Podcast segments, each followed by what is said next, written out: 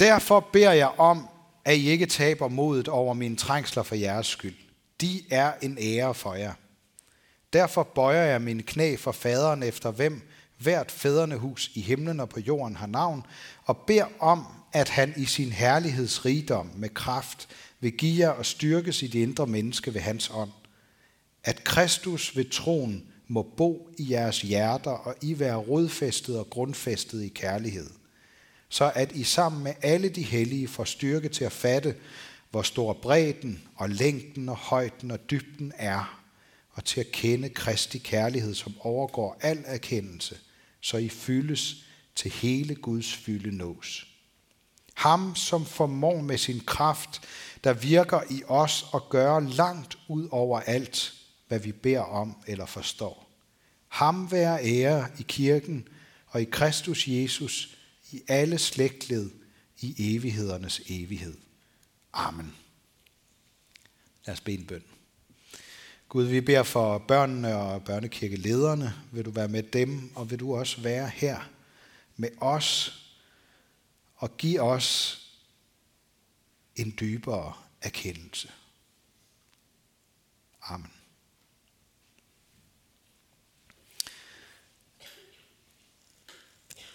Øhm, jeg var så heldig at øh, stå sammen med Frida helt oppe i Peterskirkens tårn i mandags. Sådan tidlig morgen i Rom, mens solen stod op, og så se ud over det, der er blevet kaldt den evige by. Og jeg har faktisk taget et, et billede med af det. Det er lidt svært at se, når der er så lyst. Men øh, det er solopgang.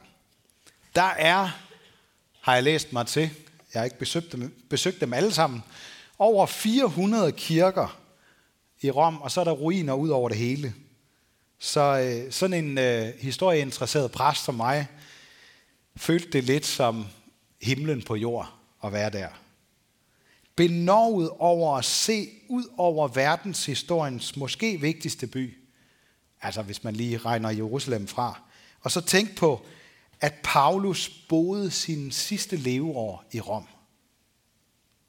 Men før han så Rom i sin storhedstid, så kom han frem til en erkendelse, som ingen storslåede byer eller solopgange kan få os til at se eller forstå. Og det er den form for erkendelse, jeg gerne vil prøve at sige lidt om her i dag. For vi kan komme tæt på, når vi oplever historiens vingesus, eller naturens strålende skønhed, eller mærker dem, vi holder allermest af, lige ved siden af os. Tæt på. Som himlen på jord.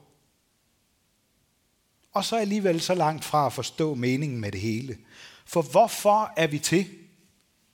Hvad skal vi med vores liv? Er det egentlig ikke ret vigtigt at kunne svare på? Kan, vi undgå, kan det undgå at få afgørende betydning for, hvordan vi vælger at leve vores liv? Vi hørte et lille udpluk fra Jobs bog, der beskriver en mand, der ikke kan se nogen mening med sit liv. På et tidspunkt så bliver det så tungt for ham, at han ønsker sig aldrig at være blevet til. Jeg synes, det er lidt skræmmende, men i virkeligheden mest befriende, at Bibelen også rummer den slags erfaringer og tør sætte ord på dem. Og hvis vi ikke kender den slags tanker, så er jeg sikker på, at vi alle har det til fælles, at vi har oplevet det der med, at man ønsker sig, at ens liv kunne have været anderledes end det tunge, man står i. Måske har stået i eller står i lige nu. Men så er det som om, der bryder en erkendelse frem i Job. Helt ud af det blå. Som et fatamorgana i ørkenen fra et menneske, der er ved at dø af tørst. Jeg ved, min løser lever, og til sidst skal han stå frem på jorden. Når min hud er skrællet af, når mit kød er taget bort, skal jeg skue Gud. Ham skal jeg skue ham, og ingen anden skal mine øjne se. Havde det ikke været for Jesus, så ville de ord være gået i historien som en religiøs længsel og ønskedrøm, og ikke andet end det. Men de første kristne, i de første århundreder, de så en sammenhæng mellem Jobs stærke udsyn bag om sin død, og så Kristus, der kom for at redde Job og alle andre mennesker, der længes efter et liv efter døden. De, der i de første århundreder har sat læsningerne til den her søndag sammen, de kom frem til den erkendelse, at Jesus Kristus ikke bare sagde, at han var stærkere end døden, men også viste det ved at gøre enkens søn i egen levende. Det er en erkendelse, vi har meget svært ved at komme frem til os selv. Måske er det slet ikke muligt, hvis ikke Gud giver os kraft til at turde tro på det umulige. Men det, som Paulus taler mest om, det er en dybere erkendelse, end det at være åben for muligheden af under og døde opvækkelser. For de er kun glimt af en solopgang. De er som toppen af et isbjerg, eller et tegn på evigheden. Under alt sammen, så kan vi nå frem til en erkendelse af den kraft, der får det vidunderlige til at ske. Guds kærlighed, eller Kristi kærlighed, som overgår al erkendelse. Vi kender måske lidt til det fra kærlighed mellem mennesker. Havde jeg stået og set ud over Rom den morgen uden Frida ved siden af, så tror jeg ikke, det ville have været det samme. Mennesker, der viser os kærligheder, som vi elsker, kan få os tættere på den kærlighed fra Gud, der overgår al erkendelse. Men kærligheden mellem os mennesker er ikke målet i sig selv.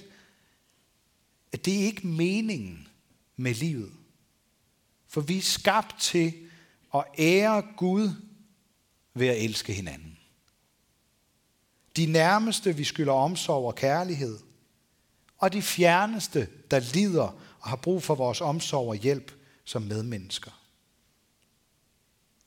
Prøv lige at se for jer, hvordan Paulus bøjer sin knæ i bøn for dem, der er langt væk.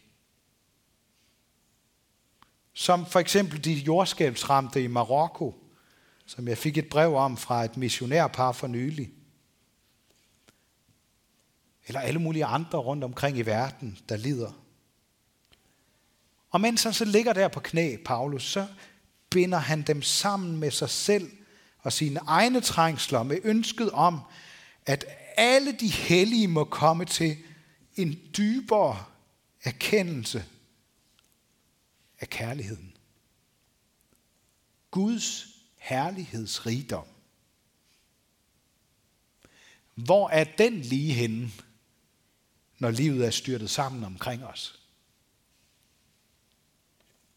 Den bor ved troen i vores hjerter, hvor Guds ånd giver os kraft til at holde ud og se bag om vores nuværende omstændigheder. Der er mange, der i tidens løb har misforstået Paulus og fået ham til at sige, at livet og alle vores besværligheder er fuldstændig ligegyldige, og vi ikke må beklage os som gode kristne. Sådan læser jeg ikke Paulus. Tværtimod, så sætter han tit og ofte ord på, hvor hårdt han har det. I kan prøve selv at læse efter i Nye Testamente.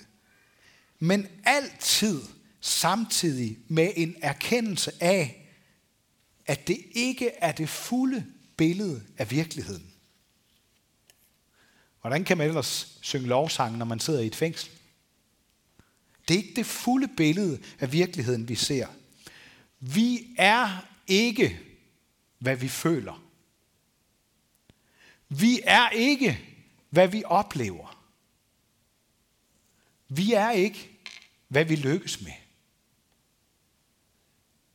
Vi lever ikke først, når vi er ude at rejse og mærker og oplever og ser en hel masse fantastisk. Vi hænger sammen i en meget større virkelighed som kristne. Vi er bundet til hinanden, rodfæstet og grundfæstet i en kærlighed uden for os selv. Det er Guds herlighedsrigdom, som Paulus beder om, at vi sammen med alle de hellige må få styrke til at fatte. Hvor stor bredden og længden og højden og dybden er, og til at kende Kristi kærlighed, som overgår al erkendelse, så vi fyldes, så hele Guds fylde nås. Jeg har bare lyst til at hæfte mig ved tre vigtige erkendelser i det her, som Paulus siger. For det første, så mit liv og min succes ikke centrum